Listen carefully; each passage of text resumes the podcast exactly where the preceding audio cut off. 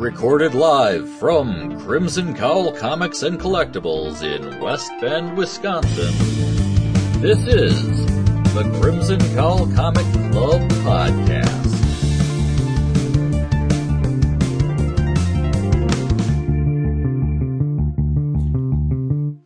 Oh my stars and garters, it's issue 10. I'm Anthony. I'm David. I'm Katie. I'm Jim. Welcome to the Crimson Cowl Comic Club podcast.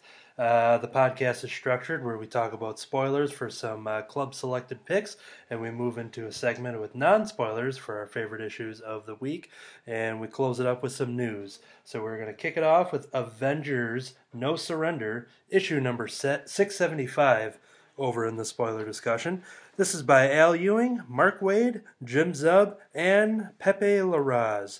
The Earth has been stolen. The sky burns while mysterious cosmic objects crash down from above, wreaking havoc across the world. The Avengers are the last line of defense between Earth and the mysterious forces threatening to tear it apart. It's time to assemble the teams you know and love from Avengers, Uncanny Avengers, U.S. Avengers, and Occupy Avengers come together to face a threat beyond any they've faced before in a weekly epic adventure that will define the future of Earth's mightiest heroes. This is the first of 16 issues, which will be discussed here at the Comic Club. This is the big thing that they've been talking about the the non-event, as you yeah, uh, the non-event. Yep. Um, yeah, this is something I was very excited for. I, I dip in and out of the Avengers titles throughout the years. Um, I've probably read more classic Avengers from 60s to 70s, opposed to like more modern ones.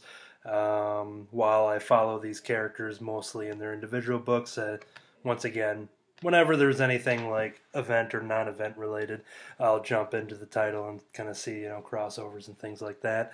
Um, anyone else here? Any overall history with the Avengers? I've read a lot of classic stuff, but I've read some of the more modern uh, stuff. I'm not a regular Avengers reader, um, but I do periodically pick something up, and uh, so I mean I've I've read some of it. The thing that I like about the Avengers is that um, there's actually a lot of Marvel characters that I don't really enjoy their solo stuff. Um, so Avengers typically does well with these characters that you know that I, I don't enjoy on a solo basis, but thrown into a team, um, characters like uh, like Thor. Thor's a good example. I've never been a big fan of Thor on his own, but I like him on the Avengers in, in a team setting. I think a lot of people had said that even for the movies related to That you know, a Thor solo film, they they would prefer you know him interacting on a more team level. Right, which they kind of put him in the the, the last movie. And Ragnarok. Sort of his own team. Um, they had enough characters that it was kind of like having a team. So even though it was an Avengers movie, he still sort of had that team. He had these other characters to make it more interesting. And uh, there were a lot of other differences in the movie, but that certainly probably didn't hurt it at all. And then uh, Jim had mentioned. My experience with the X Men is almost all the movies except for a little bit back 30 some years ago when I was reading my cousin's old books. Um, so this was interesting to me because there are a lot of characters that I've never seen and team ups that I didn't know existed. You know, I, champions I never heard of. Yeah, Champions is a book that I've been championing, if you will, um, for the last year or so. Just liking a lot of the younger heroes and the characters that are part of that book. So I've been following that. Mark Waid, who's been writing that, and he's wrote Avengers over the years and stuff too. It's kind of cool seeing the the talents from all the different Avenger books kind of coming together for. While the other titles are, you know, temporarily canceled in a way. Yeah, right now they're just they're all Avengers. Yeah, but they're giving you you know 16 in a row so instead of uh, having the story play out for like a year and a half plus uh, we're just going to get that in a couple months time which will very coincidentally lead right up to a big giant movie that has the avengers in the title so Yeah. Now, see, one thing about this um, is they've they've said that No Surrender is going to feature a lot of Avengers. It's like if pretty, I don't know that it's going to have all of them, everybody that's ever been an Avenger, but it's going to have a lot of them, a lot of the, the lesser known ones, um, all all the, the big guns, The B teams, everything, the C teams. D teams, whatever, and uh, and I mean right off the bat, I mean it just pretty much starts off with with one of those lesser known characters, and you went like, who is this guy? And um, oh, he's been an Avenger. That that kind of thing. You know, some people that have been reading for a long time will be more familiar with the character, but it's a more obscure character, and uh, so. Um, but yeah, they, they jump right into it, having some of the, the lesser knowns. And any Avengers backstory for you at all, Katie? Uh, no, except for the movies. This is the very first time I have ever read an Avengers comic. So and that's a good thing, you know, like when you have something as big as this, something, you know, an issue 675, that it's never too late to jump on. Right, and and Jim, we were both trying to say something at the same time before. Uh, was there? I covered it. to add, or you get okay.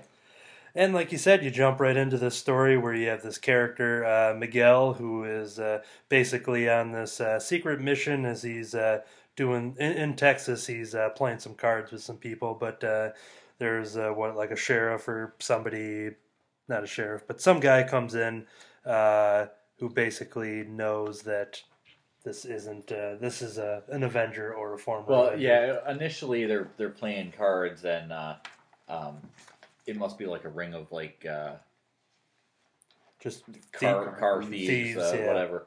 And one of them actually come in initially and say, "Hey, this isn't one of our clients. This is an Avenger." Yeah, refers to him as the living lightning, which later on in the book, as you go on here, he wants to just be referred to as lightning. Yeah, because he doesn't want to be confused with the living laser, so he drops living and he's just lightning.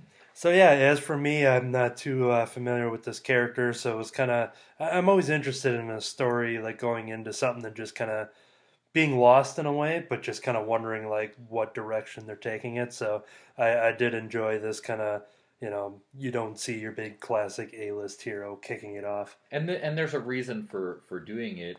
Um, it comes right from him a little bit later when they're calling all the Avengers together. You know, it's kind of like, well, if I'm here, it Yeah. must be a big deal. I mean, if they called me, Yeah. they're they're really uh, reaching deep. You know. Drinking the bottom of the barrel. And that all stems from uh, them looking up in the sky, and we're cutting to New York City as they're just seeing this uh, uh, this this thing happened. It's weird to say like this like fire in the sky because that's kind of what's happening Yeah, I in know, the Phoenix. that- and that's exactly the first thing I thought of. Is like, wait, is this a is this a Phoenix resurrection tie-in here? But yeah, you have uh, Sam Wilson. Sam Wilson, who uh, recently uh, reclaimed the Falcon after his stint as Captain America over the last couple years. You see him in New York City and him and his uh, buddy Red Wing um, just kind of flying around and basically trying to save as many people as you want. And then the next, you know, several Can I pages. stop? Yeah. Is Red Wing the bird? Yep. Okay. Yep. yep. In in the movies, you'll see uh, a droid It's, version. it's like yeah, uh, this uh, flying uh, drone, drone, type yeah. thing.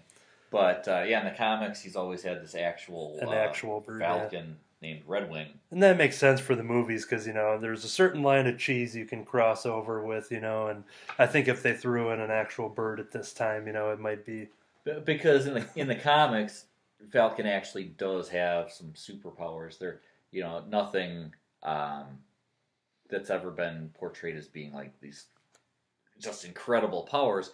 But one of them is that he does have the ability to communicate with birds. and then he has like they're giving them his sight too, so they can like fly around and he can see like you know, kind of like doing these little well, just like a drone basically. it's basically having like this Much psychic connection with birds. Much easier to do as a drone in the movie. Yes. Yeah, yeah. It's a little more acceptable, I think. Yeah. Much easier to explain, also. And yeah, you pretty much just get a montage of just flying all over the place, um, where you're seeing Beast and Miles Morales and Doctor Strange. And one thing I had to question though, like, you know, this isn't Miss Marvel or is it Miss Marvel Kamala Khan? Because you just see, because well, she's wearing a purse with her logo and stuff, but it's on her back, and this, you know, just a young fan. Yeah, I wasn't.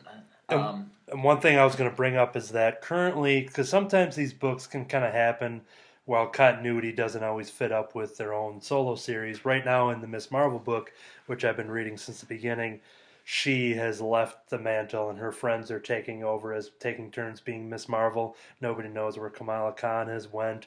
So reading this, and I re-flipped through this uh, before we started, and I don't see her anywhere. Not so sure. this, so this is in continuity, I guess. Right now is that currently in her book she's mm, quote unquote missing.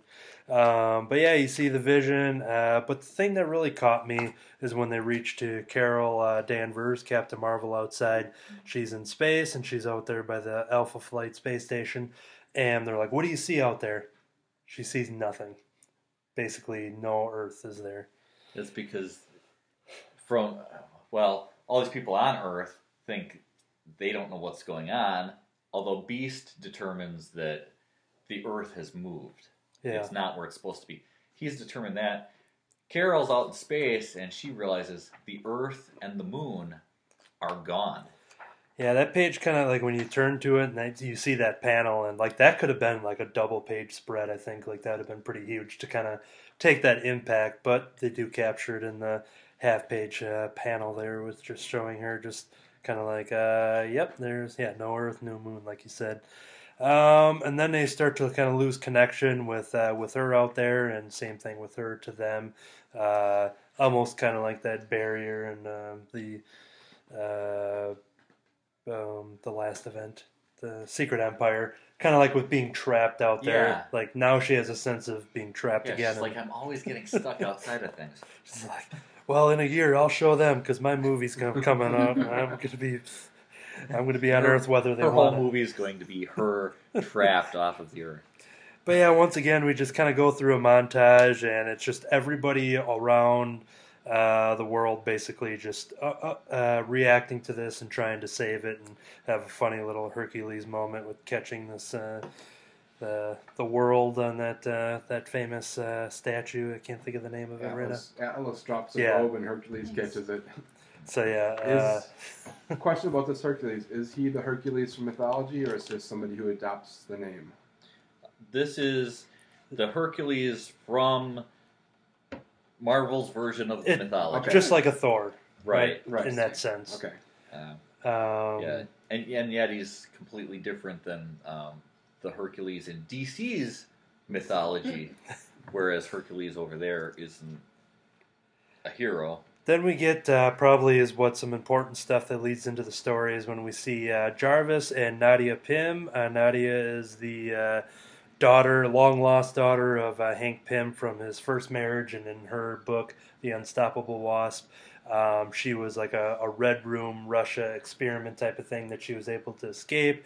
She's got the Pym particles and all that, and she's adopted, you know, a version of the of the Wasp as well, and she's you know currently the Wasp and her and Jarvis have been kind of, you know, they're partners in her book there. And this is when we see their side of things trying to help out people, and we see him caught in the rubble as, you know, even Jarvis, uh, full on in his suit and everything, is not uh, not taking any uh, backseat to this. He jumps right into the foray and uh, helps saving people. Right, he's he's acting as a hero here, and uh, I, it's too bad Kurt's dad's not here because um, being a longtime DC reader and being familiar with some old characters and whatever, uh, it I didn't even catch it at first, and then I saw the way that this kid that Jarvis is saving is dressed.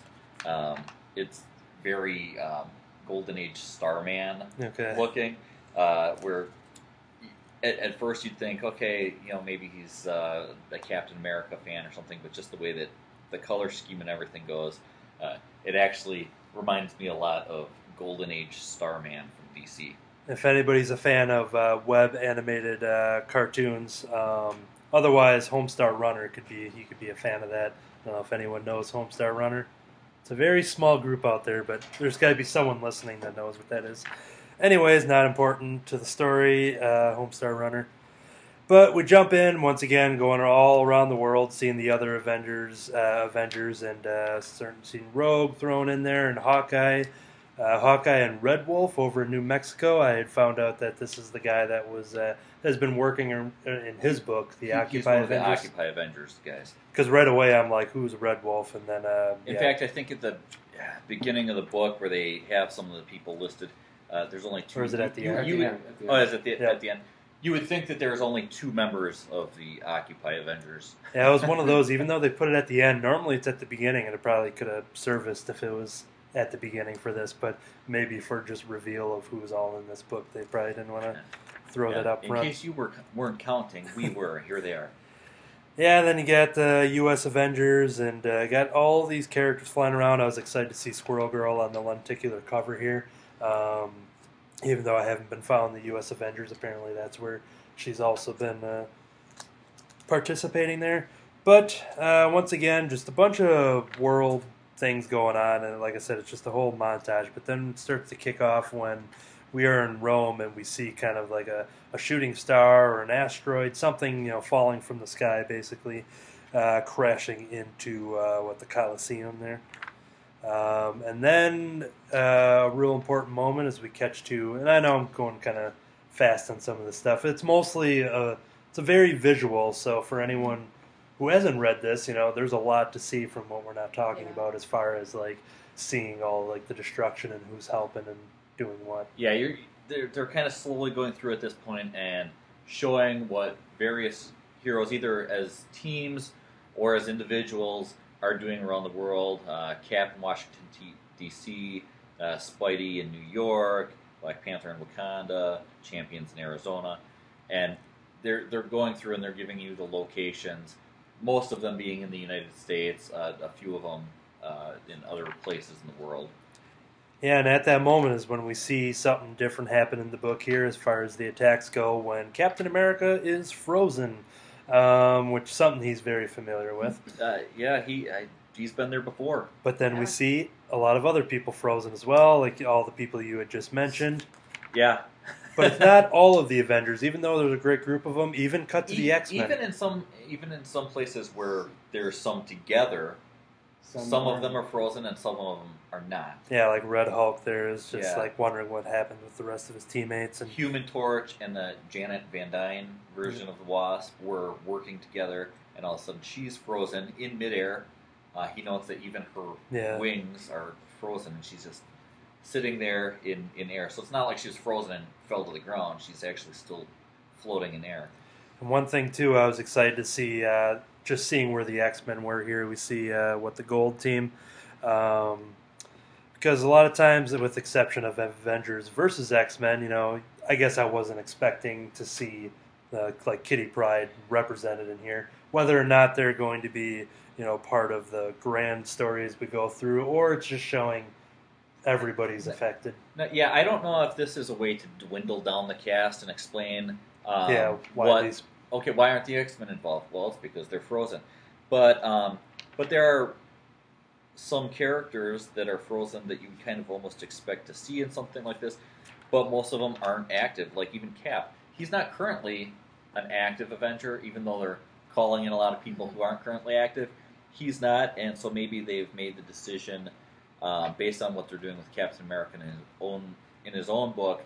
They might think, well, it's too soon to bring him back into the Avengers, so this might be what we don't know why they're frozen yet, but this might be the way to explain why certain characters are not being used and utilized in this particular story. And then we cut to uh, everybody being called to assemble. We just get a montage of all the people who aren't frozen. All of them looking at their their imaginary watches in some case, maybe. And everyone's just looking at their wrists, basically, uh, as they get calls uh, to assemble. As they do, um, we have everyone kind of standing there, and uh, Wasp is wondering uh, about Jarvis. Um, or I don't know if she had asked. Somebody's asking, but they bring that up where Rogue is kind of standing, kind of saying, the world. There's tons of people we can save. You know, Jarvis would want us to, to you know, help them. You know, and not worry about him in a sense. But she, she kind of takes a, a stance of uh, kind of prioritizing. You know, their loved ones in a way. Um, but yeah, they're they're all called here though by one specific person because we left out one of the most famous characters ever to be an Avengers uh, teammate here. Yeah, I mean, if you're going to Yeah. have an Avengers uh, event or non-event, if there's going to be one character Yeah. you're going to call on, gonna or in be- this case, the one that calls the rest together, it's going to be this character. Yeah, and we get that, of course, in the last page reveal. It's not Flint who is the ad for the Agents of S.H.I.E.L.D. right now, because that's what I thought it was when you turn the page and then you see an ad. we jump to the next page, but it's everybody's favorite Avenger that we all know just by looking at her there, uh, just standing there in front of the classic statue, which she is a part of, of course, and we all know her name immediately Yes. because she's so recognizable. Yeah, one of, one of the original Avengers. Uh, um, Yeah. yeah, This is the reason why this story exists. Uh, we are looking you at know, a Kim character. and Katie, meanwhile, are looking at us Yeah. like, okay, Yeah. just get Like, to it why because I we- do yeah. not know who I this guess we have to wait is. till The next week. Suspense Well- is uh, kind of exciting. I'm Yeah, interested in it. and we'll and we'll tease it for the next one here. But this is a character named Voyager. Now, leading up to it, like they said, they were saying, "Oh, I always knew it. When we really needed you, you'd be back." And she goes, "Always. After all, you know what we say." Once an Avenger, and you see her, and it's that last page reveal, and normally it's reserved for like a hero that we haven't seen in a long time, Yeah, and and and which- they and they even have the statues of the original Avengers um, behind them, and she's there. So this character Voyager, uh, we've never seen this character before. she's a character that is not part of She's the original ne- founding. She doesn't exist, and all of a sudden Oh. she She is. is, and But- she's an original member, and Oh. and all the characters. everybody else recognizes her, but as the the readers, reader we're like, "Wait a minute, did I miss something?" I Okay. when I read this in the store, I showed Kurt. I'm just like, "Who's this?"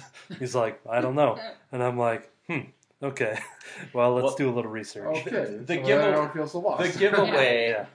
the giveaway was actually her being with the original Avengers in the background, which I'm sure is why they threw that in.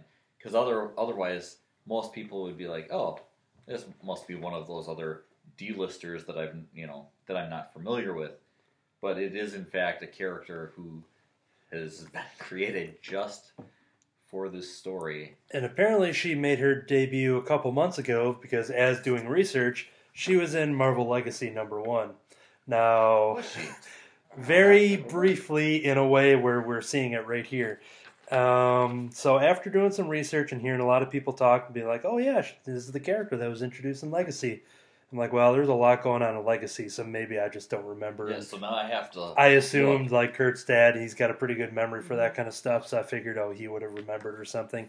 But I did the research uh, ahead of time and pulled out the issue and flipped through it. I did a flip through once. I did not see her anywhere. I did a flip through twice, and that's when I saw where she was uh, made her first cameo, which I will get the page here in a second. We have about halfway through the Legacy number one issue uh, where Jarvis is kind of looking in. He's at the Avengers Mansion. Nadia Pym is there, and he goes, uh, "It's the strangest thing, Nadia. I know every brick and stone of this old place, from good memories to bad, and yet, have you ever felt if some part of your surroundings, some insignificant detail, is just wrong?" She goes, "I can't say I have." He goes, "Ah, well, uh, I believe the French." Oh, Jean vu, I believe the French call it, however that is. He goes, just a trick of the mind, I suppose, after all. Everything should, everything's just as it should be. And he walks away after looking at the statue, which has this And if- Voyager if, you weren't paying close attention, but I do, uh, I do remember catching that. But it's been a while, and there's so much going on in there that I had completely forgot about that until seeing that panel right now and going, "Oh yeah, and this is what I thought. When I saw that, I passed by it like no other because I'm like, oh, there's the Avengers and, and the one founding member uh, female that was in that team. But I'm like, when I look back, I'm like, wait, that's not Wasp, which makes me question, and maybe this is part of some sort of mystery, but Wasp isn't in there uh, unless she's in Wasp form and hiding. yeah." Well, that's that. That's what I was thinking. Is that Ant Man uh, is presented as Giant Man uh, in this in this version here, you know, just standing right, so it's over possible Hulk. that Wasp is um, tiny in there somewhere, But standing on somebody's shoulder that you can't see. But looking back at it and thinking back when I read this a couple months ago, figuring that was probably Wasp because it's far enough away and you wouldn't really read into it at all. And plus, Wasp has had so many different costumes over the years that um, you might have missed one look that she had. Yeah. So, anyways, going back to the end of Avengers 675, uh, left uh, with this uh, interesting little uh, moment here. Which uh, is going to be revealed in next week's issue. Um, this is going to be the weekly event uh, for the next 15 weeks on top of this one here. Um, and they've said that everything about Voyager's origin is going to be explained in issue two uh, of No Surrender. Um, and the cover, and I think there's a picture in here. Maybe it was just in the. Yeah, it is. So when you look to the back, I remember seeing this cover uh, uh, months ago. It's somebody over the stack of their comic books there holding a copy of Avengers number one, but it has Voyager on it now. Now it does have Wasp also though. She she is on there too, um, but yeah, looking back at it like two months ago when this is in the pre-orders, because that's what the cover of the next issue is going to be is looking at somebody looking at their cover of Avengers number one and seeing her retroactively thrown in there. But um, there's a lot of theories out there. Not going to dive into like what people are saying, like, oh, is she this? Is she that? Is she this person? Whatever. Or she could be a brand new character that, by some mysterious happening, she's a part of the team or embedded in their memories.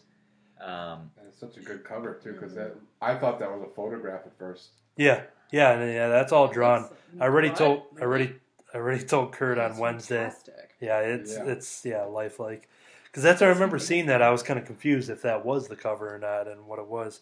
I already told uh, Kurt for next Wednesday that he's got to take a picture of me over the shoulder holding this issue, which has the cover, so we can have like an Inception moment kind of going on there. So.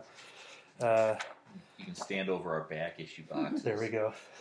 Um, so yeah, um, and then uh, I was greeted with a, a poster, which I know he. Uh, there's some of them. I don't know how many you got there, but it was a a poster of that of the classic Avengers number one with her on it as well. So I know they had sent the posters out. I don't know if you saw those because you were in after the delivery and stuff, but yeah. So it's kind of crazy, like all of this stuff that was kind of thrown in there, and I always try to avoid the uh, the previews and things like that. I order the issues, but I don't always read into it because, like, well, I'm following the story, so.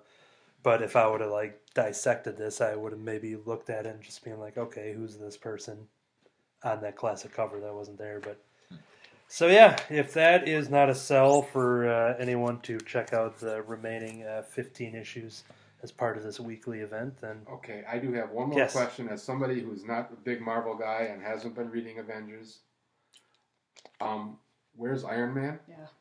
Okay. Uh, well, that's a good question Same. Because uh, and, and I don't know how this will play out versus what's going on in the Iron Man books.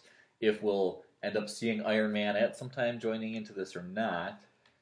So yeah, I've been uh, reading his title for uh, continuously for the last couple years, and um, at the end of Civil War Two, he's uh, a casualty. He's thrown into a coma, and uh, you're kind of left to kind of guess like what happened to him. Did he die? What happened? You know.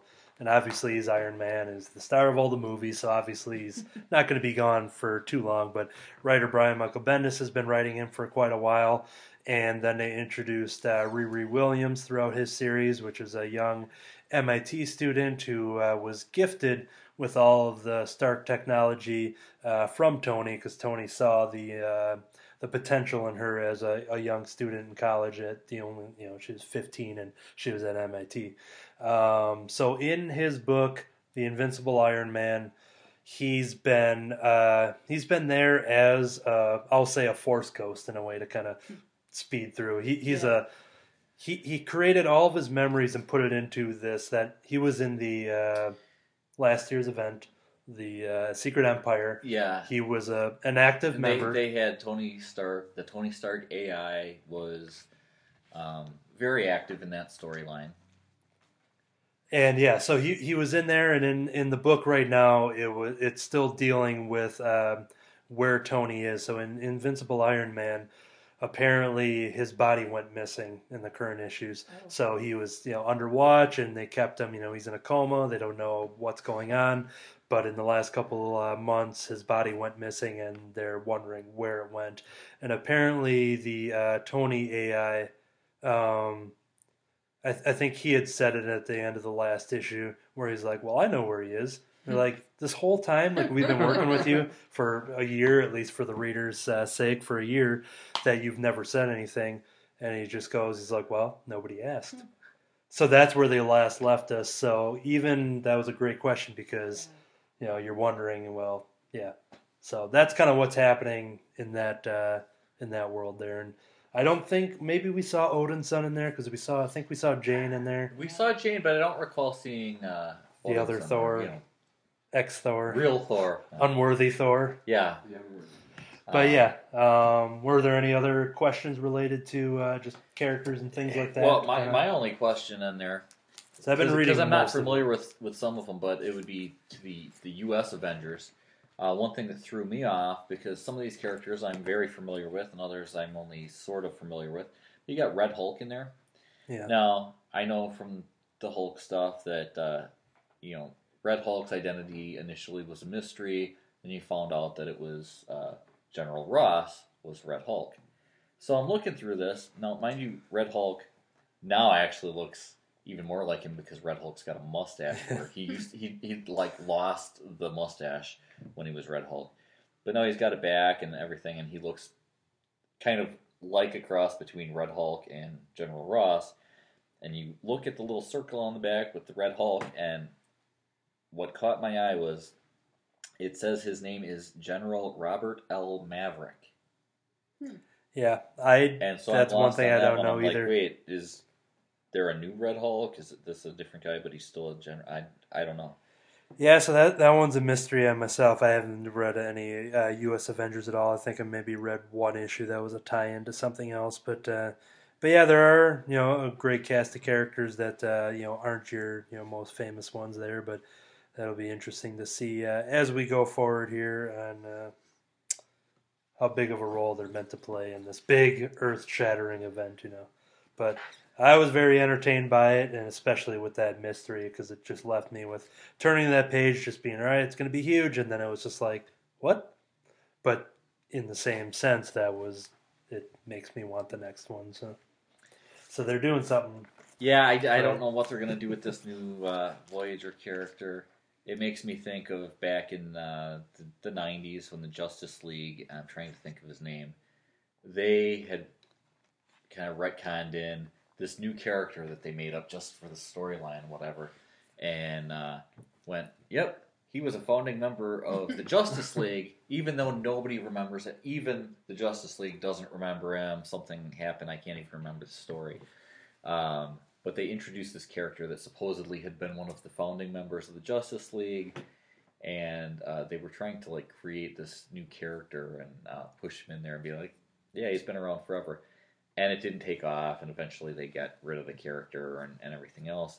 But that's what that made me think of was this uh, DC character that they did in in that kind of way. And that made me think of if you're a fan of Buffy the Vampire Slayer, Buffy and Dawn. It's basically that situation for anyone listening. That's what we're dealing with. I've So always had a sister. yeah, exactly.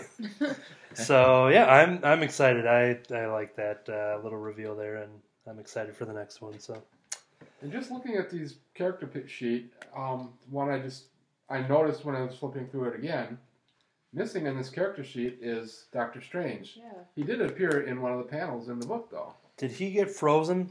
Because I I happen to notice that too. Because I don't think any of the frozen people are on these panels. Well, that's not true No. because Spider Man is, Oh yes, and Spider Man Miles or Peter? Peter. Okay, Um, Maybe it is. yeah, so maybe just because he didn't fit into because these are typically but they, but Active- they also yeah well they have on because like they don't have uh, Yeah, Laser, formerly Living Laser, who Yeah. we'd mentioned uh, who kicked off the book. He's not listed on here either. They just ran out of But space. does he actually appear? Um, yeah, so so I think they're just showing the current lineups of the Avengers. Or the ones that will have an impact in the story somehow? Well, actually, they do have Lightning down on the bottom under Lightning, unaffiliated. but living laser. because or light. Did I say Living Laser? I yeah, meant Lightning. yeah. See, that's why he dropped Living off of there. People confuse the two. Um, but yeah, under unaffiliated, they do have Lightning, Jarvis, uh, Captain Marvel, Captain America, and Black Panther, who are uh, all in there too. So yeah, it's it's not a complete list apparently. Maybe we'll get the complete list next week. all right, over 16 weeks, we'll show you all everybody. Everyone's gonna get their character card. So, all right, I think that'll wrap it up. Wrap it up for Avengers number 675. Moving over to the Phoenix Resurrection. Yeah, Phoenix Phoenix Resurrection um, wasn't an official club pick, but it's kind of become that. We've just Yeah. started talking about it and treating it like it is. Uh, so while the last couple issues have been talked about in the non-spoiler section, we thought now we're we're into issue three. We'll really get into it, and we'll uh, therefore be talking a few spoilers and everything, um, so we can stop beating around the bush, which we've done over the last couple of issues. Um, so, uh, little little backstory into the Phoenix Resurrection. What we've been seeing is um, uh, just like we've talked about in the last couple times. Um, there are all these different events happening. Um, people seeing this fiery phoenix up in the sky. Uh, a lot of the psychic powered mutants have gone missing. Um, and all the X Men are joined together and trying to figure out what's going on. You can tell nobody's come out and saying is Phoenix back, is Jean Grey back, um, until I think until this Yeah. issue. Um, but you can tell that that's what they think is going on. Nobody nobody wants to come out and say it. Well, that changes in uh, in issue three where they finally say it and not only say that they think that's what it is, but actually come out and say the Phoenix is back, Jean Grey is back. Um, so we, we start off with Jean. There's been a little confusion, I think. You know, we haven't been certain what's going on with Jean. She seems like she's back and living in some little town, working at some diner, um, with no memory of uh, who she really is, but hinting that she, you know, like she's been around for a while. Um, and they keep revealing all these other people who are most most of them are X Men that are now also gone. They're dead. Um, so we've been thinking, okay, well, she's not the only one that's resurrected. But as we get through the story a little bit, they're almost making it like what we're seeing, this little town and everything, might not be uh, reality. So I'm not sure uh, the extent of, you know, like, are these people really back? Or are they just, is this going on in some sort of uh, mental construct uh, world of Jean Grey's now that she's back in trying to, I don't know, somehow cope with her uh, being back or, or what? And we start off, and she's having this dream, which she's been doing, and uh, some of these memories come back to her is in in dreams and little flashbacks, and so she's kind of remembering that time that she had to pilot the uh, the space shuttle, um, and when she initially got the Phoenix powers, and then she wakes up and finds out that there was just some accident. She slipped on the floor or or, or something. Um, and yeah, it was, just it a bunch of like. Sprite bottles like laying around or something, champagne or something. So Yeah. Um, and she has to rush off. And actually, I, you know, sometimes you have to look at people and go, wait a minute, are these all people that we know? Because I didn't catch this. And if you look at the people that are gathered around her, there's a woman with purple hair who could be Psylocke all right, there, okay, who's still alive, okay. Uh, a couple other people I'm not real sure about. There's one person that I almost thought Legion. The hair's almost okay, right. I can see that. can see that. Um, so it's, it's it's hard to tell who some of these people are. Um, And everybody knows because everyone keeps saying Jean. So like all these people, yeah, they like, all, know- the whole town knows her. You know, even though she's in a supermarket, she's worked at the diner in the last couple issues and stuff like that. But it seems, yeah, it seems like everybody knows her name. Like she's like this is a Cheers comic or something. In, in fact, the uh, the the older guy that's uh, holding her hand in the, in this one panel, um, now I can't think of his name. From their days in Australia, he was the guy that could teleport him places. And This it is where- almost was making me wonder if that's who that this is. is where Kurt's dad would have. said Yeah, the and that's answer. where he jump in and say the name. Um, but uh, yeah, so as we get further and further into this, and they start showing people who clearly aren't resurrected people, I'm wondering if any of these people are really back. Hmm. Uh, people that they, they've shown in the last few issues, um, like uh, uh, Multiple Man and uh, stuff like that. Are they actually resurrected, or is this all just in her mind? Um,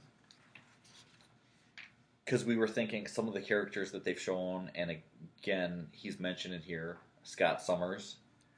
Uh, in this town, he's her boyfriend. So the initial reaction is, oh, they've resurrected Cyclops um, after recently killing him off. But this really calls into question, like, okay, are these people actually resurrected, or you know, what's going on here? Um, and we flip through and we start to get into some of the locations. Uh, Jamaica Bay, New York. That's one of the locations that in, uh, I think uh, the last Yeah. issue, um, the X Men had split up into groups. Jamaica Bay is one of the locations that uh, that they went to. I believe Jamaica Bay is where they found. Um, I think that's where they found Jean Grey in the cocoon Yeah. when they first so. brought her back. When when they resurrected her the first time, um, and so you got a couple of people uh, out fishing in a boat, and they're interrupted by flames bursting out of the water. I do want to make a, a call out because you have uh, what I think is a father and a son, and one of my favorite lines was like seeing the the fiery, you know, in the middle of the of the lake there, and you just see, Dad, I don't think I like fishing. yeah, me neither. So That was cute. Um, uh, so you, end up with all kinds of uh, events like this going on in the side, and then you go back to, to her. She's running out of the uh, the store where she worked. Um, you've got another person out in uh, uh, out in the parking lot, and I'm not sure, but uh, my thought on this was because they've they've shown him a few different ways. But um, any of you familiar with the character Caliban uh, in. X Men? My thought was him because they've shown him a few ways. They he's been big and bulky. He's been kind of scrawny and whatever.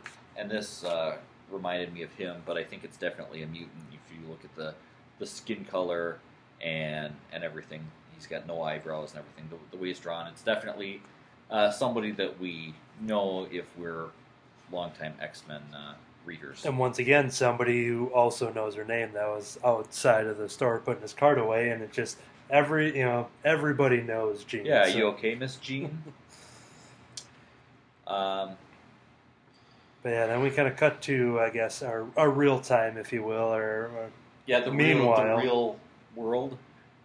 Um, and then we're uh, we're in a cemetery in upstate New York, uh, and you've got one of the groups that have broken off and are um, uh, investigating things, but they're now investigating um, Jean Grey's grave because they want to, uh, as I said, you know, they're they've suspected it, but nobody said up until this point they think that they're back. But here they are. Clearly, they suspect that it might be her because uh, now they've dug up her grave to find that there's no corpse in the casket.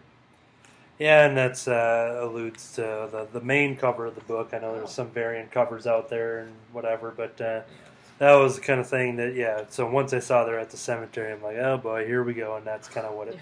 kickstarts. You know, a, a story that we're you know just over halfway through now. Um, okay, so they uncover that, and then we're back to Jean Grey in her little fantasy world, where uh, she's uh, getting her car repaired by uh, by a mechanic by the name of Patch, Yes. who uh, people will clearly recognize right you know right away as being uh, Wolverine from his days, you know his uh, his disguise and his Madripoor days, uh, where he The put the eye patch shop? on and be patch. Yeah, Logan Um, Tire and Auto as well. Yeah, So yeah, and yeah, yeah, Patch was yeah like an identity that yeah he had he had used. yeah, Back in the yeah. day. It was, it was a great disguise. Nobody would ever recognize him because he was wearing. I thought it eye was I thought it was Nick Fury the whole time, but I had to. A pair of glasses can hide Superman. Yeah. There we go. um, you know, so so they're talking, and you know, it kind of goes back to they even throw a little bit of that uh, uh, Wolverine's attracted to Jean Grey in there. You know, where where he tells her, "You want my advice?" You know, because she's all stressed out and whatever, having a bad day. Uh, you want my advice? Not really. A stiff drink or a stiff man that'll cure your bad day. I can help. You know.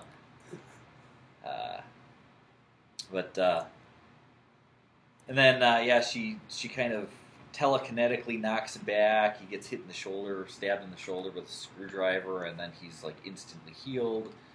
Um, But what's interesting is the the confusion in that because he keeps talking about it being an earthquake. She's like, "Oh my god, I did that," and he's like, "Well, you can't take credit for that earthquake." right. So there there's some confusion on what's going on because she, you know, she knew she did that, but then, you know, But he says, yeah, unaware. it's, yeah, he says, oh, it's an earthquake. Like he's justifying it, like, no, it's not you, it's an earthquake.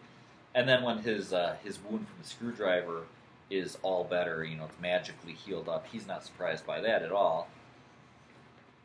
And then we have uh, the X Men who have decided that uh, they needed help, and basically uh, what they were looking for a psychic. I think that was the Yeah, the the the- main goal because all the psychics went missing in Jean Grey's original series, the ongoing series at the moment. Right, and that kind of was the, I, I guess, the important tie-in there.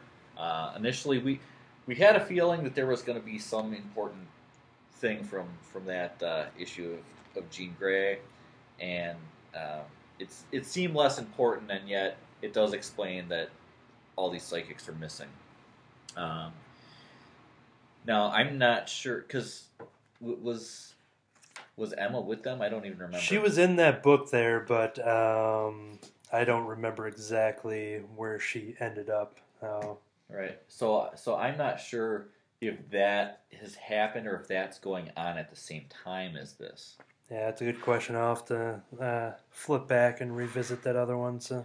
Okay, so now they're they're in London. They're trying to either convince uh, Emma Frost, who's like the last uh, psychic that they can find left. They they want her uh, to use Cerebro to locate Jean Grey. Um, she says she's already aware that she's returned, um, and she doesn't need Cerebro to find Jean uh, because she knows where she is.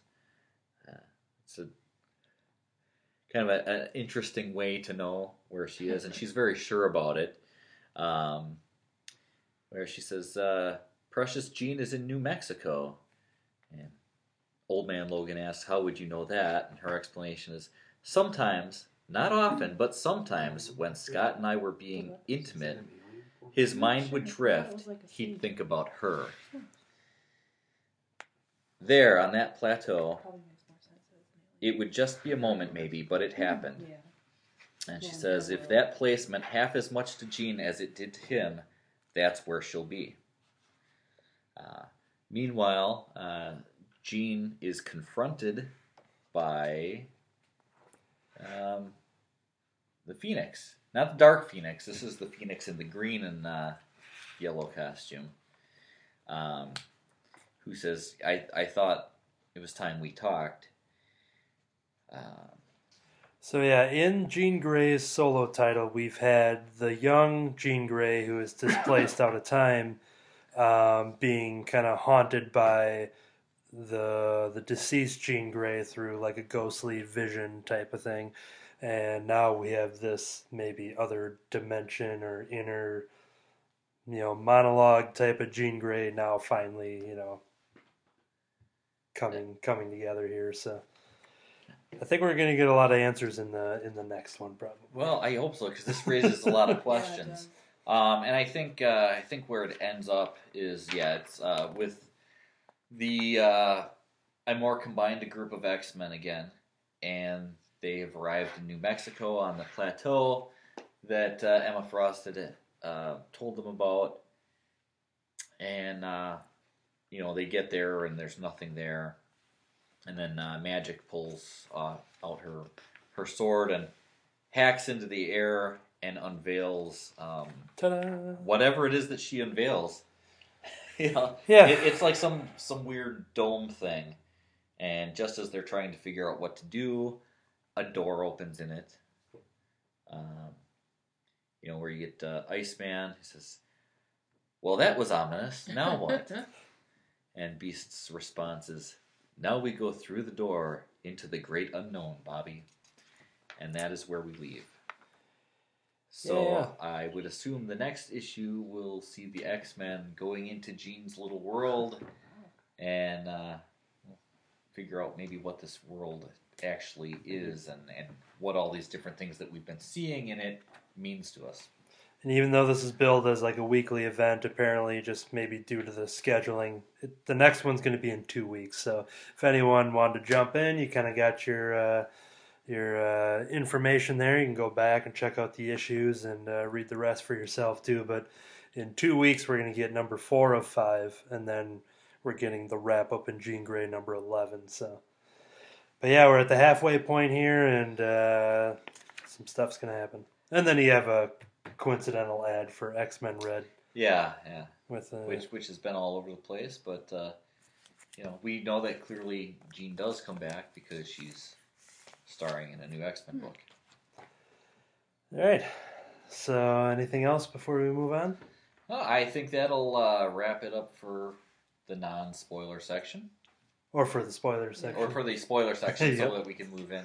Move into the non spoilers. Yeah, into the living lightning. Se- oh wait, no, I confused those two. Now that we're in the non spoilers segment of the podcast, is that what this is? This is the non. Um, one of the books that I've really been digging uh, from the team of Jonathan Luna and Sarah Vaughn. Jonathan Luna um, came from the team with his brother called the Luna Brothers. They have some of their comics. Uh, yeah, very creative name there, but they have very creative comics that they create. Um, they have a comic series, all limited series. One called Ultra, one The Sword, another one is called Girls and uh, they've done some work on the Spider Woman series for Marvel as well, but I think they're more famous for their independent work. And then you have Jonathan Luna and Sarah Vaughn, who a year or two ago did Alex and Ada um, for Image Comics, which uh, became a huge hit. So this creative team has returned. Uh, this is the start of the second and last arc. And what's interesting about the Jonathan Luna and his work that he always has this uh, goal set in mind. He knows how many issues is going. It's not like, hey, we're doing an ongoing until all right, we're tired or we're canceled and sales, whatever. Uh, so every time they announce like, oh, this series only going to be 15 issues or this and that, it's always kind of a bummer just because they're always so good. You want more, but also at the same time, they know what they're doing when they're pitching the book, being this is the story, the end. So they don't kind of like milk it out, being like, all right, we can everyone's buying this book, so we have to now do this for the next 10 years or so. Um, Eternal Empire, The Cell on issue 1 is simply the Eternal Empress has waged war against the countries of Saya for over 100 years, and now her sights are set on the last country standing. Within the brutal Empire's workforce, a young woman receives strange visions that give her the courage to escape her fate or run straight toward it. This is a fantasy title. It has a lot of Game of Thrones type of vibes to it, not just because there's dragons on this cover, um, but dragons became a big part of this issue here. But yeah, you have these two. The main series here is built around these two people, male and a female, who are basically slave workers in like a uh, like desert type, and I think there's some like snow type territories too. Basically, opposite ends of the spectrum but they have this vision connection with each other and they kind of see each other and feel each other and kind of see what the other one's seeing and so forth.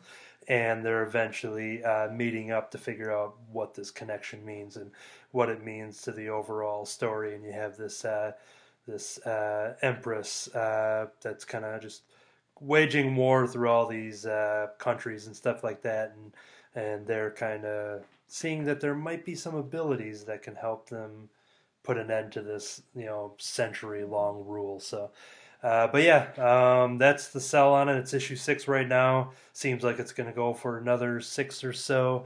Um, so it's there might be a trade on the way too for the first arc here, but just giving some uh, mention to that. So Eternal Empress, so I think if or Empire, there was another series called Empress that Yeah, was yeah, a- you get those two confused. yeah, yeah. Um, but yeah, so if you're a fan of uh, fantasy and Games of Thrones, Game of Thrones type of work, then this book might be interesting to you. Like the dragon portrayals on the cover. Yeah, yeah, and this uh, this art style, because this uh, Sarah Vaughn and Jonathan are co-writers in the book, and the Luna brothers. And this is the one thing, and some people could see this as a maybe a criticism of sorts, where you look at all of the characters, all of the the humans that are drawn by the Luna brothers. Um, you know, it's a Luna brothers book, not only with the uh, black page uh, layouts. Uh, that's something that's a theme that they have in all their series which by the way have no connection. They're all just separate stories. But just when you look at how their their faces are drawn, it's some it's a style you immediately know being like kind of like you look at like an Alex Ross cover where you're like that's Alex Ross. You look at this and you know that it's a it's a Luna Brother creation. But uh, over the last uh, couple years, even though they've been working with each other for like ten or fifteen, maybe more years, uh, they decided to part ways temporarily, not because of they're mad at each other, but because they've worked together so long. So they're kind of seeking their other projects and have said, "Oh, we'll definitely work together again," but we're just kind of seeing what else we can do. Uh, they got some disagreement over Thanksgiving dinner, and Yeah. But uh, but yeah, so if you're a fan of the Luna Brothers, it's a book that you're probably picking up already. But if you're not, maybe this will be a, a start. I met uh, Jonathan Luna.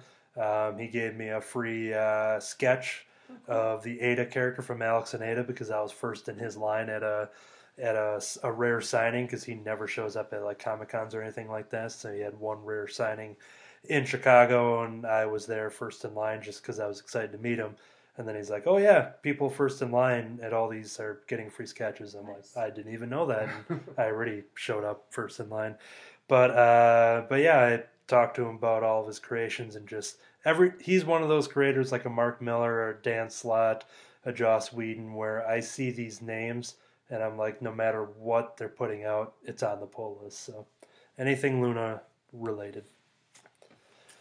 So that's that. Um, did you want to talk about uh, Coyotes number three? Yes, I've read. I've been reading the Coyote series, and I believe I talked about number two before I read it. Um, this series is the drama is great. It builds up incredibly, and it leaves you with a big uh, cliffhanger at the end of each book so far. Um, and they quickly come in and answer your questions, but build up the whole new set of questions. Um, again, this is not a book for kids. This is a mature audience book.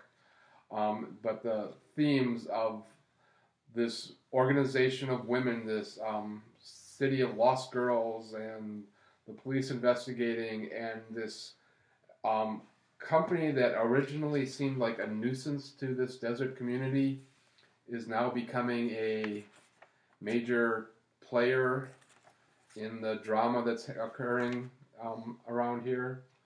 And um, trying not to spoil it too much, but um, it is becoming uh, uh, the primal forces of nature are being abused by this company to for their own profits.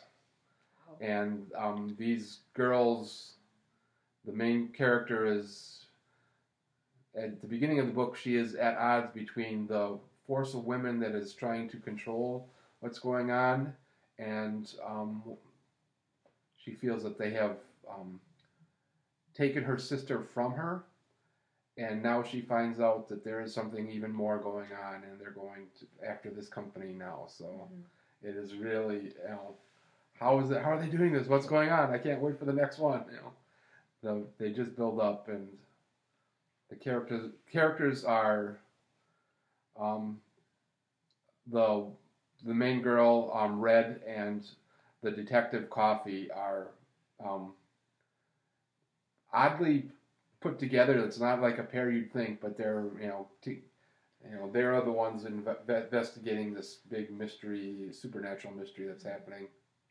Yeah, I've been digging the book as well. Yeah. So It's I've been very happy with you know uh, more or less a random cover pick, you know, and been very happy with this story.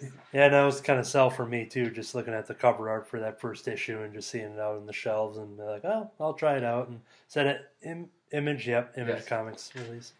And And that's I've I've said before, like covers are so important to a book, um, and a lot of times I'll see covers on comics, especially uh, the more mainstream, you know, Marvel books or DC books or something like that, where they have covers that kind of, if I wasn't already reading that, there's no way that I would pick it up.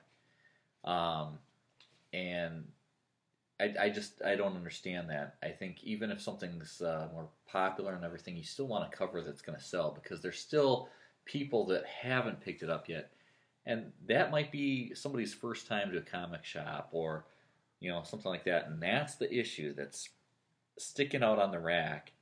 Um, you know that's it's either going to sell your book or it's not going to sell your book. Um, you know, I, so I think even if something's been been around for years and years and years and it's a popular book, you know, you should still try to get those those good covers that are going to pull people in and get them to grab something off the rack that they wouldn't have grabbed otherwise. in general, the art style is not my favorite. It's it's okay. It's not a bad. Um, I prefer a little bit more realism in the character drawings. Um, these where these are very a little bit more char- caricature. You know, um, and like on this cover, it shows three older women, kind of like witch types, and they're very you know, a little bit um, on the stretched from realism into more character. You know, Yeah, I, I can see that if it weren't for the coloring and everything, if you looked at it just in the drawing style, you could totally see that as being like a caricature, like I don't know, one of those stands like uh, Six Flags or something like that, where where you get that done. But in general, it's you know it's not um, distracting or everything. It's just not my preferred. You know, And then that gives a lot of credit to the writing and stuff too for a series that you're really into. You're drawn in by something that you're not normally drawn into. Pun intended. And of course, you know, when it comes to art too, I and there's probably a lot of people that would pick that up because of the art, you know, just because they, Sure. they like something that's a little bit different. and I've been I've been finding different things that I wouldn't wouldn't care for originally that I'm starting to like. Um, a series that I'm started following um, recently in the last few months is um, Harrow County, Hmm. and the art in there is all watercolor, and that was something that I never cared for as a art style, and you know even in wall hanging paintings, you know it's not generally what I like, but the art watercolor fits the tone of that story so well um, that I've been enjoying that art in that book. And another one with watercolors was the Grass Kings. I know we talked about that one before we talked about the watercoloring, but Grass Kings is another book um, that has that where it works for that tone of books. And It's also the first book that ever mentioned Crimson Call. that's Oh. right. Yeah, yeah. So yeah, when you look in the back of the the Grass Kings books, you'll see like store listings and stuff. So. Nice. Cool. Um, and then this is a great segue because you were talking about covers and what sells a cover. What sold the cover for me, uh, and it has been, whenever I buy Wonder Woman, I get the variant cover, or cover B, if you will, which is uh, done by Jenny Frison. It's Frison like prison. That's how she, because it looks like Friezon or something. Um, she's the cover artist for uh, the Revival series that I talked about last week on the podcast, and uh, the series that's based in Wisconsin. Um, she's done a lot of covers for like Buffy and Angel uh, related stuff as well. Uh, she's traditionally a cover artist in the business, and she's done a lot of you know a lot of different companies and stuff. So she'll have the independent work, she'll have the main you know big two work as well. So Wonder Woman number thirty eight is what I'm talking about. Um, it's basically a story about a girl named v- Vanessa who is Wonder Woman's best friend. Now, going into this, I have no idea what any of that meant. And it's very interesting. You see a story from the past in which uh, Wonder Woman was stopping a bank robbery, and there was somebody, uh, uh, some citizens that were within the vicinity, um, a girl that was injured. And you see the relationship of what Wonder Woman does with the people that she saves, where it just doesn't end there at the crime scene, where, hey, everybody's saved, all right, let's get your photo ops and all that stuff, sign your autographs, and then I'm off to save the world again. Half of this story is about Wonder Woman going that extra length and following up with this young girl, Vanessa, and showing up at her hospital and stuff like that, and just uh, making sure she's all right beyond the initial saving, and really building a relationship. And and one cool moment that was in here when Vanessa is narrating this, talking about her friendship with Diana, is saying that right away Wonder Woman told her to call her Diana.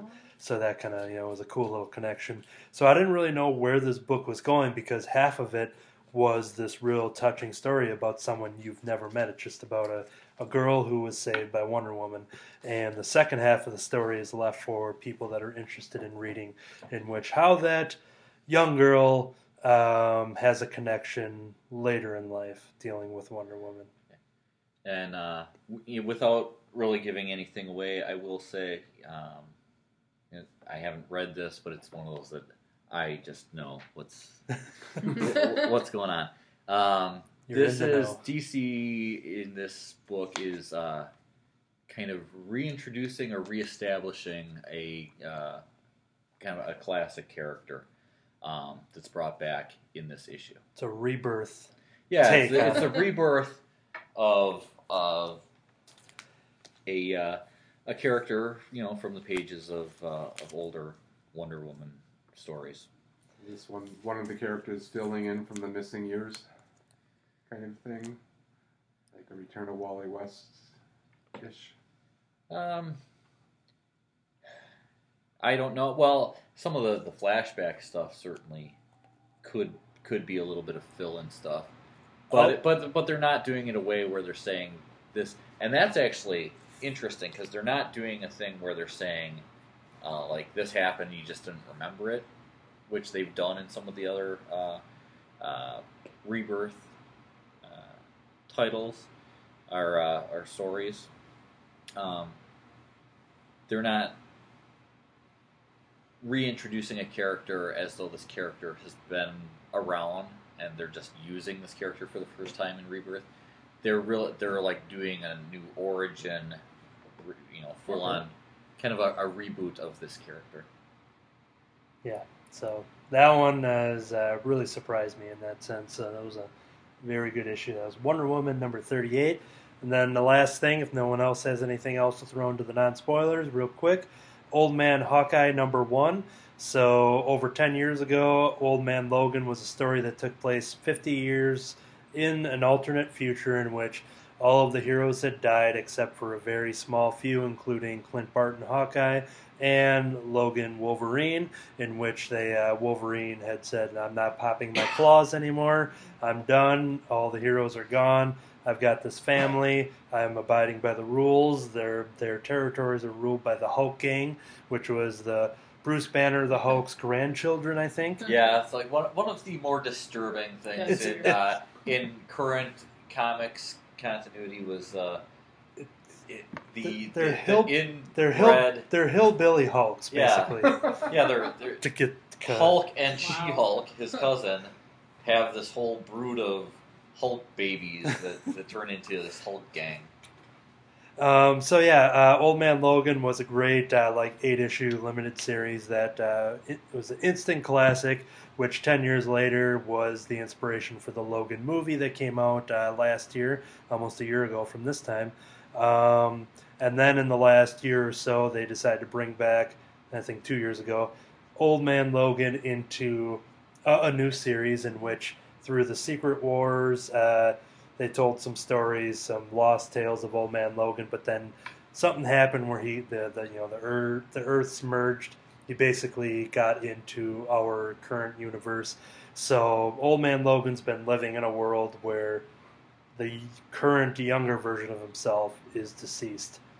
And going back to Jean Grey, what's interesting because Jean lives in a world where the older present self of her is deceased, but the younger version is from the past and he's from the future and it they had a very like touching moment within their books i think it might have been an extraordinary x-men in which they're both kind of reflecting like you know because she didn't know much about him but you know he knew everything about her and you know, he's from a future, she's from a past, and they're in the present. That's your setup for Old Man Hawkeye because Clint Barton Hawkeye was somebody who helped out Logan as it was basically a road trip across America in the original Old Man Logan series. Now this is a prequel to that old original Old Man Logan in the sense that this is uh, before Clint Barton is going to be uh, eventually blind. So you have the Archer in the original series that you know as he got older he started to get blind and uh, traveling across America with Logan. This is a new 12 issue miniseries that leads into that original Old Man Logan.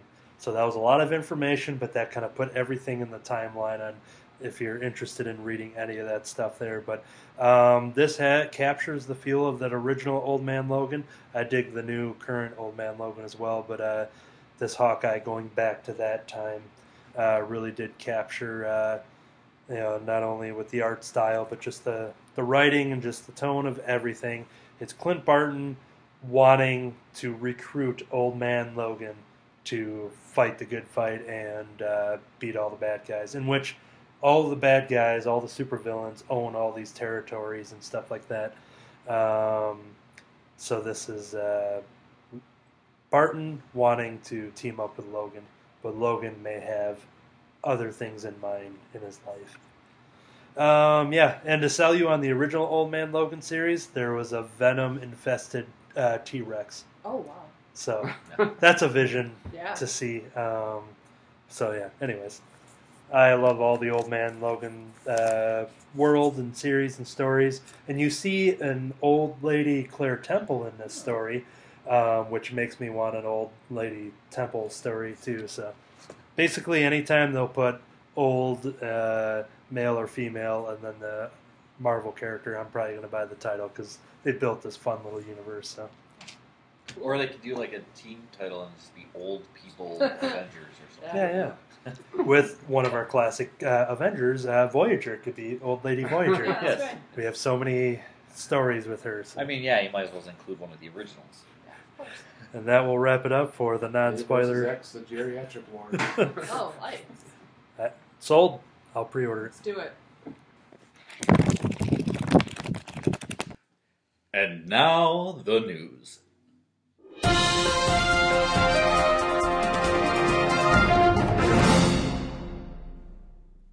Okay, so uh, some exciting news in uh, terms of comic book movies.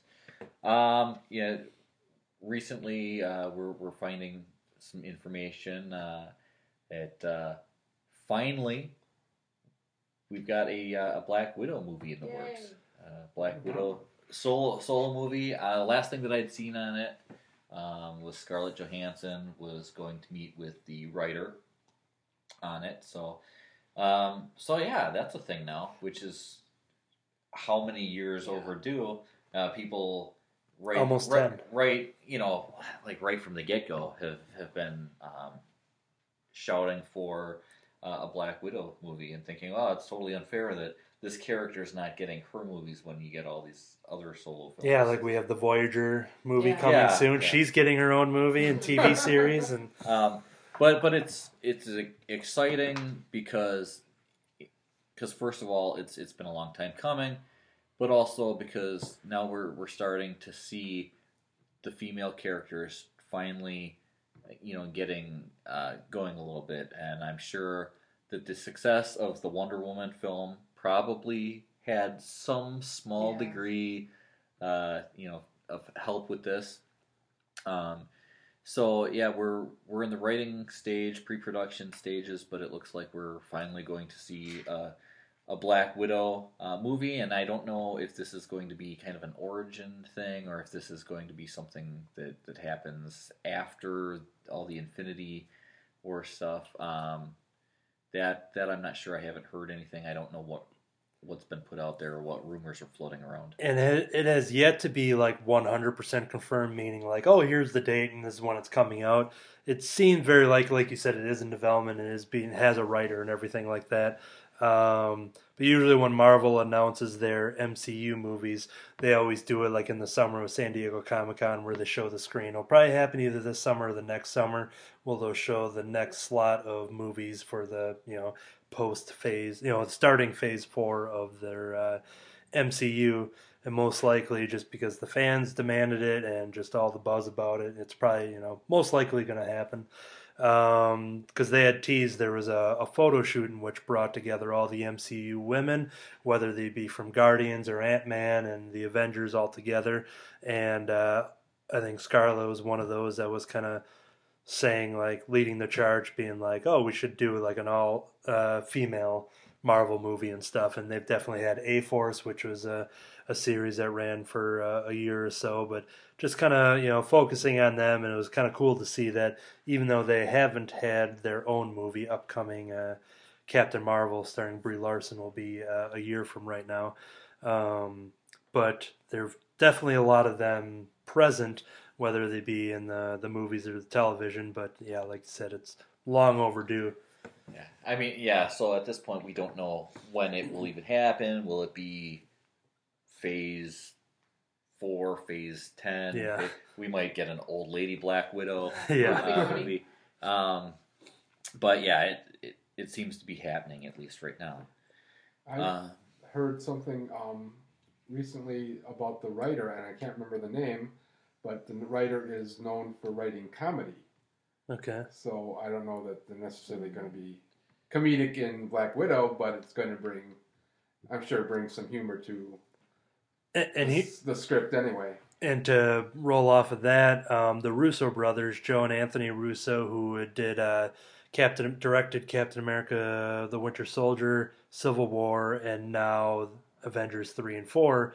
Uh, they come from a comedy background um, and like directed episodes of Community on NBC and stuff like that. And then when you see they do something like the Captain America, the political thriller type movies, you know, you see the you know their their talents you know used in other other genres and stuff. Uh, the one thing I always said about Black Widow, while I will be the first one to buy a ticket and see it opening night, even though she hasn't had her own movie when she should have, the one upside is that she gets to appear more often in everybody else's movies. So while she debuted in Iron Man 2, she then got to be in the Captain America movies, got to be in the Avengers movies, and that was one cool thing too is that you know she was at least you know and she was you know one of the main characters in the first avengers having an important role in there and stuff too. So that that is the one upside to it is that we get to see her a little more often but yeah it's definitely overdue for her own her own movie there yeah. and so uh, she's not the only female character that uh, that is or may be uh, getting a movie sometime in the future. Um, and I can't think of the name, but the director of Deadpool, uh, Tim Miller. Um, is that it? Okay. Yep.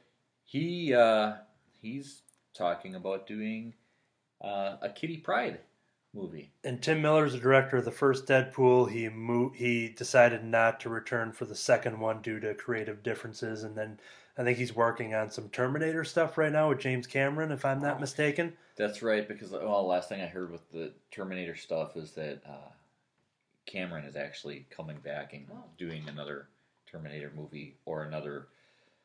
I, I've heard movie, I've heard another trilogy of movies, so I don't know. But every time that Terminator comes back, it's supposed to be kicking off a new trilogy. And, yeah. yeah. But uh, but yeah, Tim Miller, that's where he's from. So he's worked within the X Men film universe with doing the first Deadpool, and now apparently has interest in developing yeah. the so, Kitty Pryde movie. So it hasn't gone beyond really the announcement that he wants to do it, um, but a lot of people are. Well, there's some differences. A lot of people are very excited for it. A lot of people are just confused because with the uh, the deal going on um, Disney and Fox, Disney and, and, Fox right now, they're going. Well, why is Fox developing this mm-hmm. when there's a good chance that it would never happen because Disney, you know, is, is taking over. Um, but a lot of people are thinking, well, Kitty Pryde might actually be a good um, character to kick off introducing uh, mutants and to get the X Men into uh, into the Disney Marvel uh, cinematic universe. Um, recasting probably isn't that big of a deal. Uh, she's already She's been played recasted by three. three different uh, people already. Yeah, in X Men one, two, and three, she was uh, three different people. But then in the third one, Ellen Page came on when they actually decided to use her for the story. Right. Um, so they're you know the thoughts as well. People are used to seeing her being played by different people, so having a new uh, a new actress, just uh, a different artist great. on each movie, much like in a comic book. Right. That's what I always say whenever they're Pro- recasting. probably wouldn't uh, wouldn't be that hard to do. Right away, a lot of the comments or a lot of people are going, "All right, you know, put her in a Guardians uh, movie."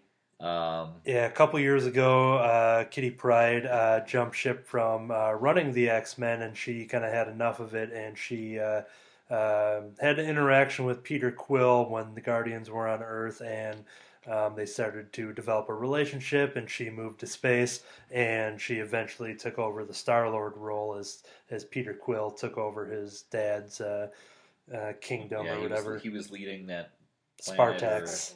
Yeah. whatever, and uh, yeah, she became the new uh, Star Lord. She did a lot of cool stuff. I liked a lot of stuff they did there, but you know, that's when I would go to these movies with uh, my non-comic reading friends, um, just to kind of blow their mind, knowing that the X Men and the Avengers were separate studios and stuff.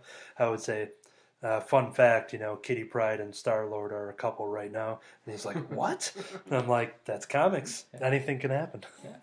Well, you know, if the character's name is Peter, Kitty Yeah. Pryde's probably going to date him. Yeah, she's she has a connection with a lot of Peters, Colossus, and then uh, over in the Ultimate Universe, uh, Peter Pete Parker. And Peter Parker in the Ultimates, yeah. Um, Kitty Pryde is a character that I suddenly became a bigger fan of come 2004 when Joss Whedon and John Cassaday did X Men. Joss doing his uh, X Men run um, became pretty legendary. The the book team was mostly led by Kitty. Now, what's interesting about that is that Kitty Pryde is the inspiration for the creation of Buffy the Vampire Slayer. He used Kitty uh, that inspired him, being like, that's what she exists as. And uh, so that kind of drew my attention there, and I've been following Kitty ever since, going back into her stories and stuff too.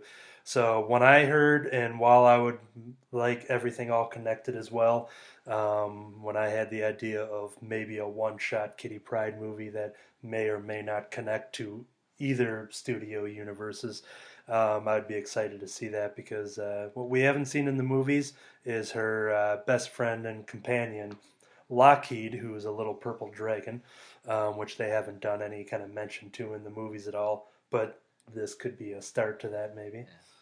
Or, of course, what they could do is um, Kitty Pryde, that the art, she was originally based on the look of a young Sigourney Weaver, so they could cast Sigourney Weaver as an old lady Kitty Pryde, and uh, we could we could do that movie. or or one of the I'll one- buy one- it too. of Sigourney's course- awesome, of so I'll buy that Of too. course, one of the uh, one of the early stories with with Kitty in the X Men is they did uh, a story that actually copied a lot, and they Mhm. actually were were a little nervous that they were going to have some legal issues, but they they really copied um, uh, the the Alien Hmm. movies and in some of that stuff, and uh, so now of course with with Disney getting the rights to uh, to be able to do something with Oh. Kitty Pryde, and also getting the rights to uh, to do like the Alien stuff. And we'll own Who knows? Maybe we could see a old, an old lady uh, Kitty Pryde who's taking on the uh, xenomorphs from the the Aliens movies. But uh, now we're just getting really out Yeah. crazy. But yeah. Yes, and then Mulder and Scully, who are now like middle aged, could also you know investigate that, and it's probably part of a conspiracy. And it's going to make billions. Yep. Uh, but yeah, Kitty Pryde. I mean, she's been a character that she's around since the '80s, and uh, um, so I think she's. Uh, But yeah, they, I mean, there are a number of things that they could do uh, with that, regardless of whether it's uh, Fox or it's Disney. Here.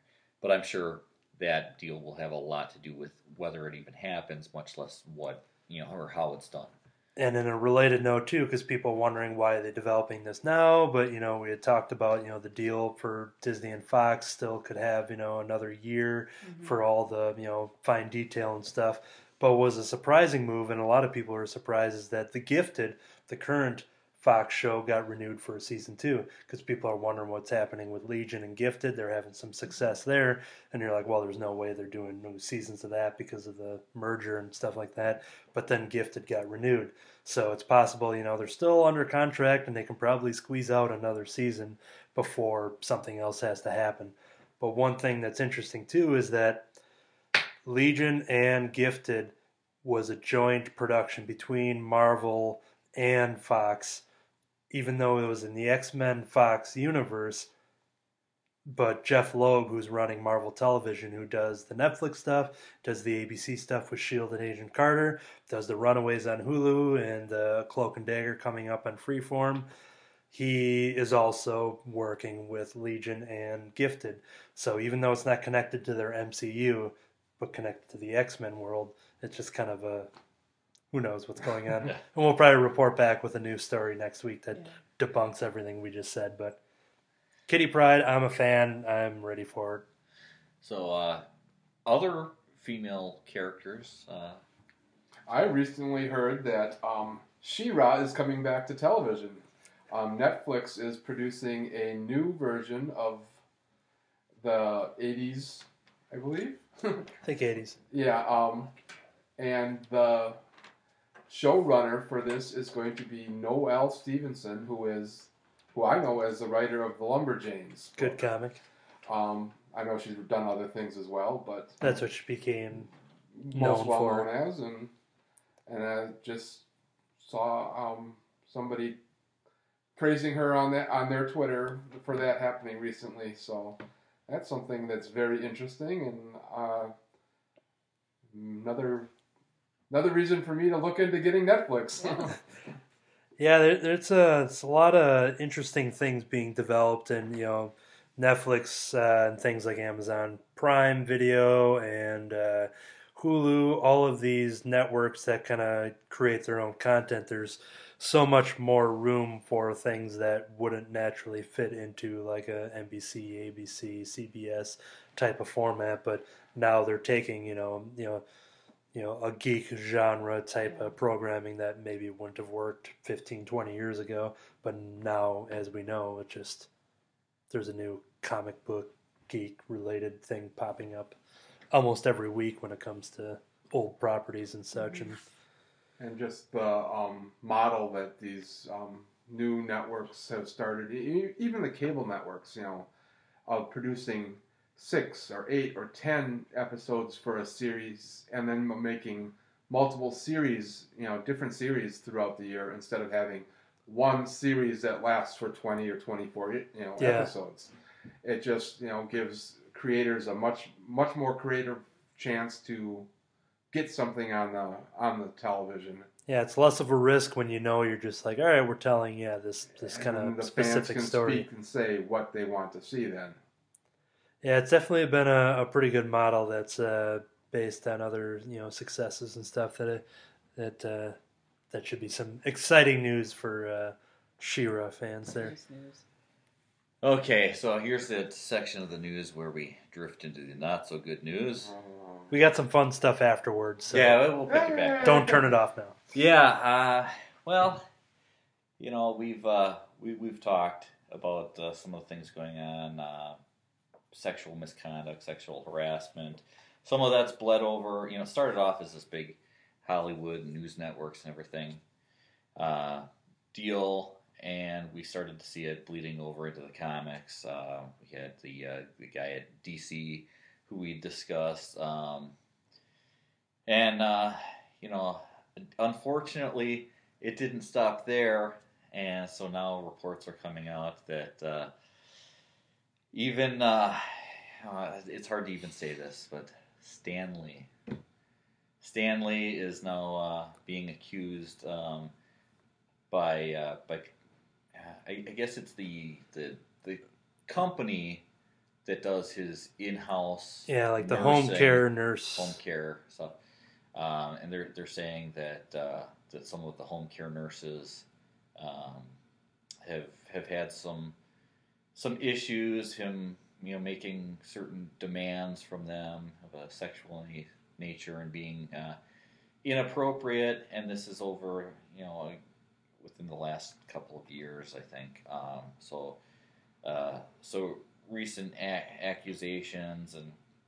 Uh, some people are hearing this and going, "Yeah, well, he's 95 years old," and kind of justifying it in that way, which you know, it, it's it's not good regardless of how old you are. That's really not an excuse. Um, you know, and it it sucks because I think you know everybody's got this image of of Stan Lee. You know what a great uh, great guy he is. You know for for bringing us uh, all these characters, or you know, you know either either creating them or stealing them uh, from from other people. Um, but uh, you know, it's it's it's one of the last names that you want to hear in some sort of uh, scandal like this is is Stan Lee. Um, you know, it's also hard because as as more and more of these names come out, um, it it becomes hard to to sift through and go, okay, what's true and what's not true, um, because you don't. Some of the stuff has been hidden for so long that that you don't you don't want to dismiss it and say, oh, it's probably not true, because it's one of the good things about it coming out is uh, finally people are standing up for this. So you want to be able to side with, with victims and and say, you know, no, we can't do this, and people have to pay for for their uh, their wrongdoing and be held accountable. Um, and it's it's really easy to to want to say, you know, oh, I, I love that guy. There's no way that he did that. Um, and and I'm right there. You know, I want to be able to say this. So what what I will say is, I would really like for these accusations to, to turn out to not be true, and at the same time, you know, if if they are 95 or not, everybody's got to be held ac- accountable for their their actions. Uh, I don't know what this will mean for uh, Stan Lee cameos in Marvel movies and, and things like that. So. Um, you know, we'll we'll see how, how things play out and uh, and how it all you know what else comes to light. You know, it, it might be one of those things where uh, it turns out to be just some some issue with this company. Um, it seems to be contained just to those people. The people currently doing is. Uh, uh, you know that have taken over are saying no, they, you know they haven't had any problems with it. So, you know, we'll we'll see how everything plays out and what what turns out from the story, but you know, there's uh, there's nothing that could be more important to report on right now in, in saying that we're doing a news thing, you know, than to, Yeah. to say something this big with Stan Lee um, is is happening. So you know, we definitely had to bring it up. Um, what has he said, if anything, in response to this? I don't think there was a, any direct quote from him, but his people, you know, it's usually how it is. Like things like no comment, and there's a lot of uh, a lot of his people denying everything, and Yeah, right now it seems to be which denial is what from you would his ex- people I mean, and, it's what you and- expect. and nothing, uh, nothing from him at least at this point. There Um, was a couple. There was maybe one or two appearance uh, uh, cancellation, but then there was something he just did appear at where he got an award for something. I don't know the details on what they were, but it went from like one or two public appearances being canceled to then no, he made his first appearance since. So what that means, I don't know, but Yeah, and again, it's it's always just a tough thing to say. It's like uh, you know, Anthony, you've you've seen Stan how many times? You know, uh, like five or six that I've interacted with him or so. yeah. So Yeah. um, you know, you've you've definitely been willing to spend some money and go out of your way to to, to get to, to meet the guy. Um, and there's a lot of people who have. So you know, um, you know, it's it's got to be tough uh, on a lot of people to, to think of this person who's who's this comic book legend, this this hero, um, that uh, you know that assuming you know assuming that that this is true that you know.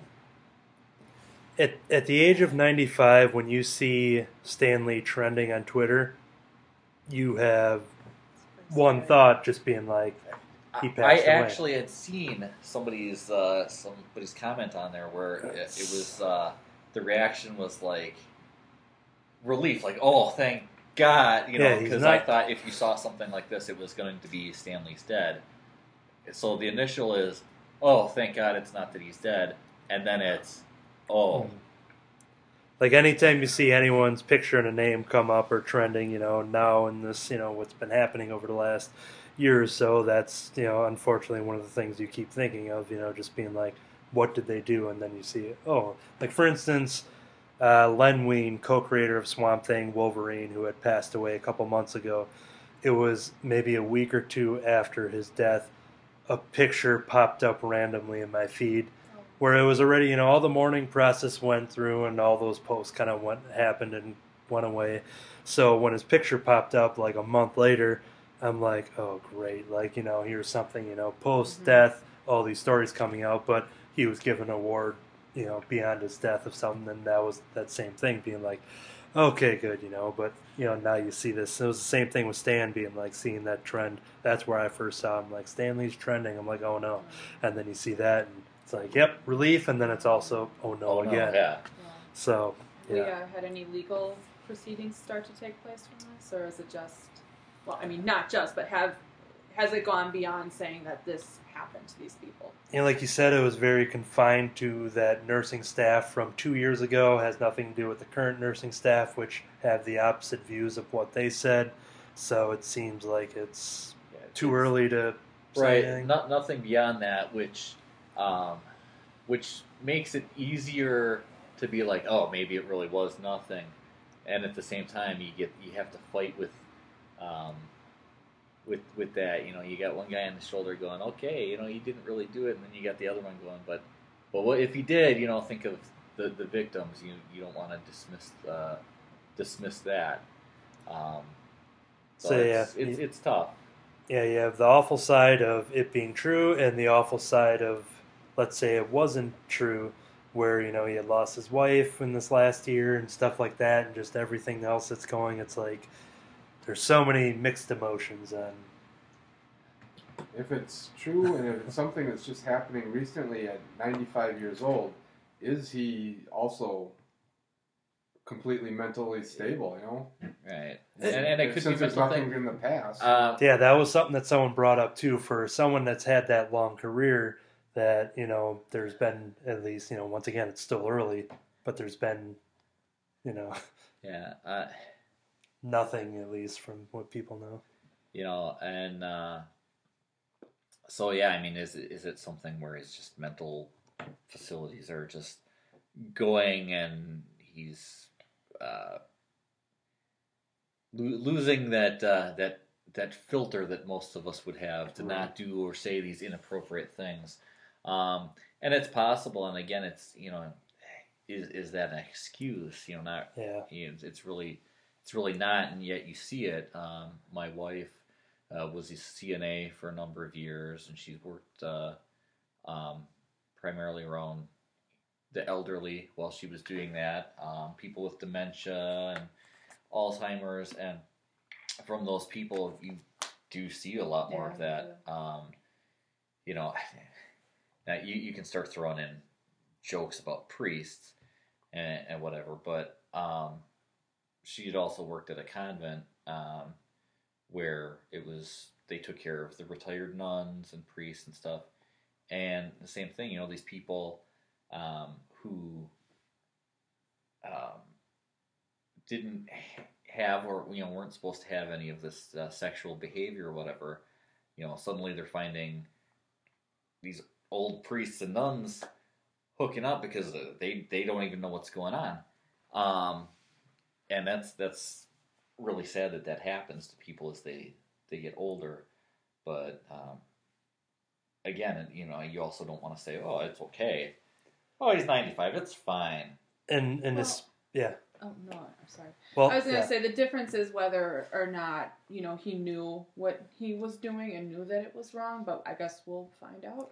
And speaking on his like mental health and how he's been, like it was just September when I met him. When I had said like this would be the last time I meet him, just based on all the other times I met him and this and that.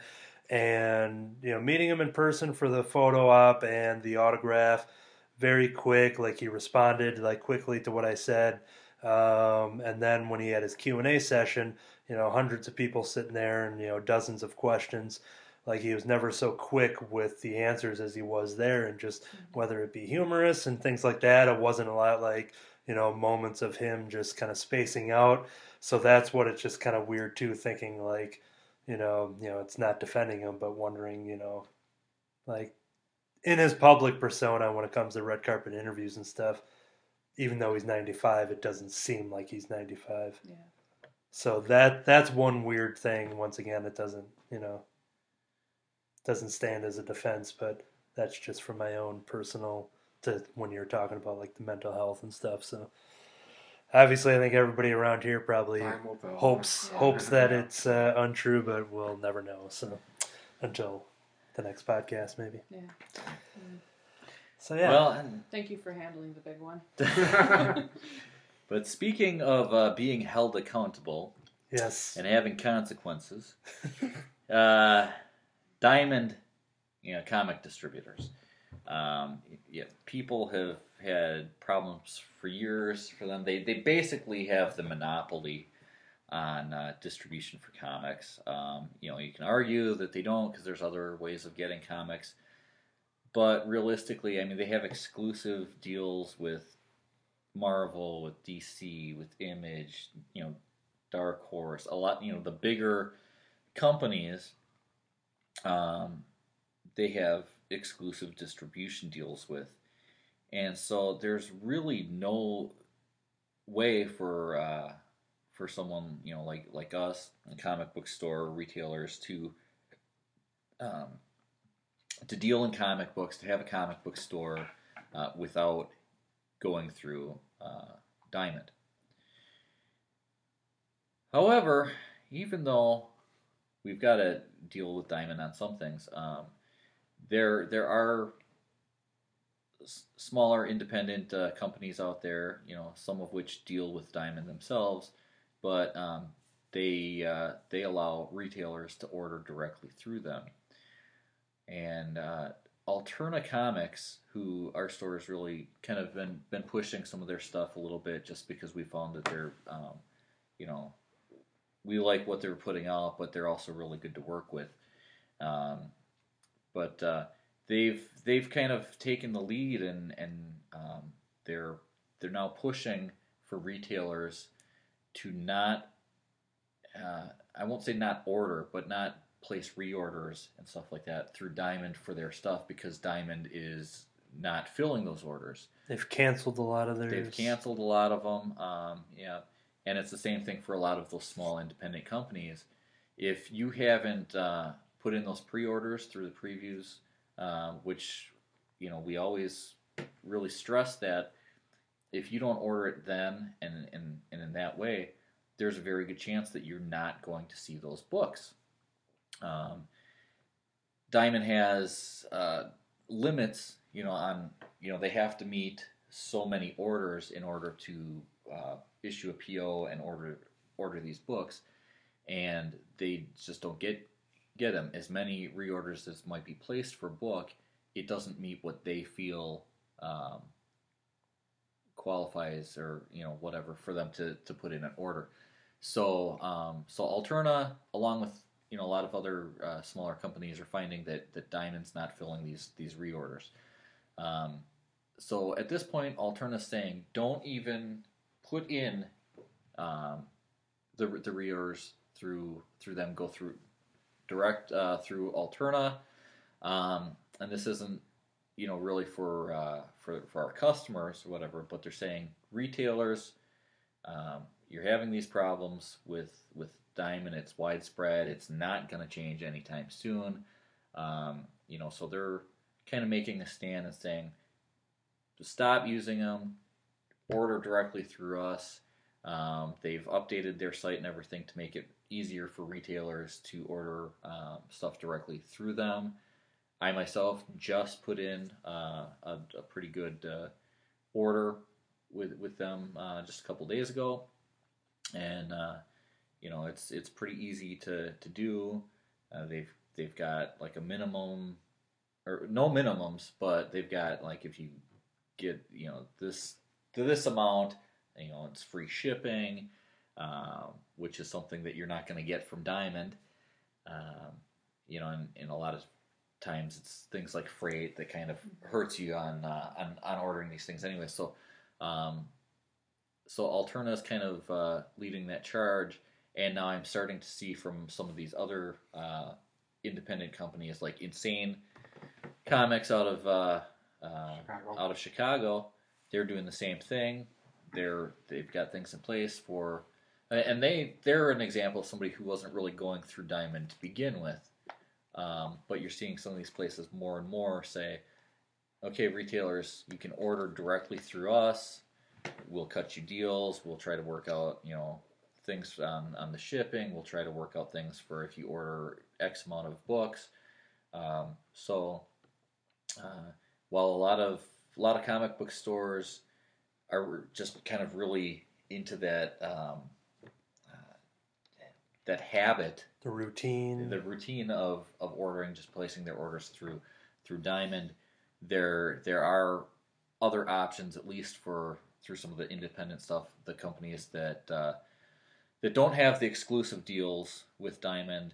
And um, I would recommend to anybody who might be listening that uh, that is a retailer, um, or even maybe if you're going somewhere other than than this shop here, uh, to maybe put put that in their ear uh, and suggest that you know they they might want to start dealing um, with some of these other companies one on one rather than going through Diamond for everything.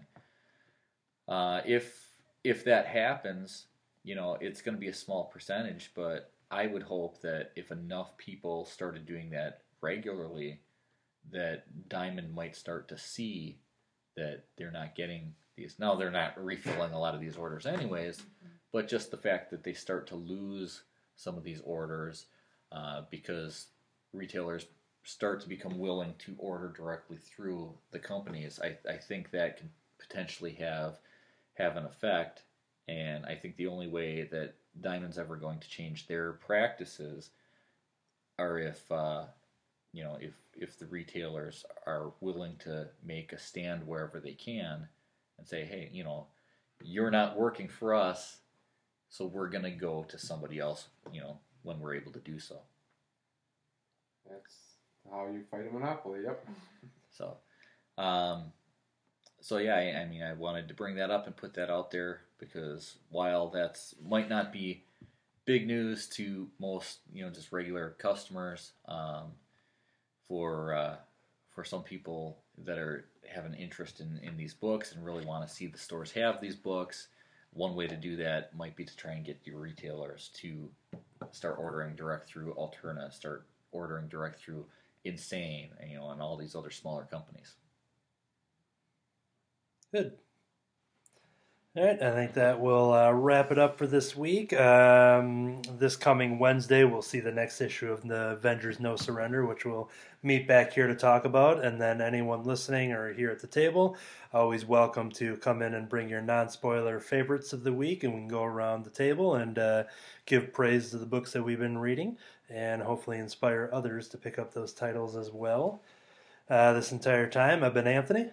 I'm David. I'm Katie. And I'm Jim. To be continued. Thanks for listening. The Crimson Cowl Comic Club is recorded live from Crimson Cowl Comics and Collectibles at 1749 Martin Avenue in West Bend, Wisconsin. For more information, visit us online at www crimsoncowl.com.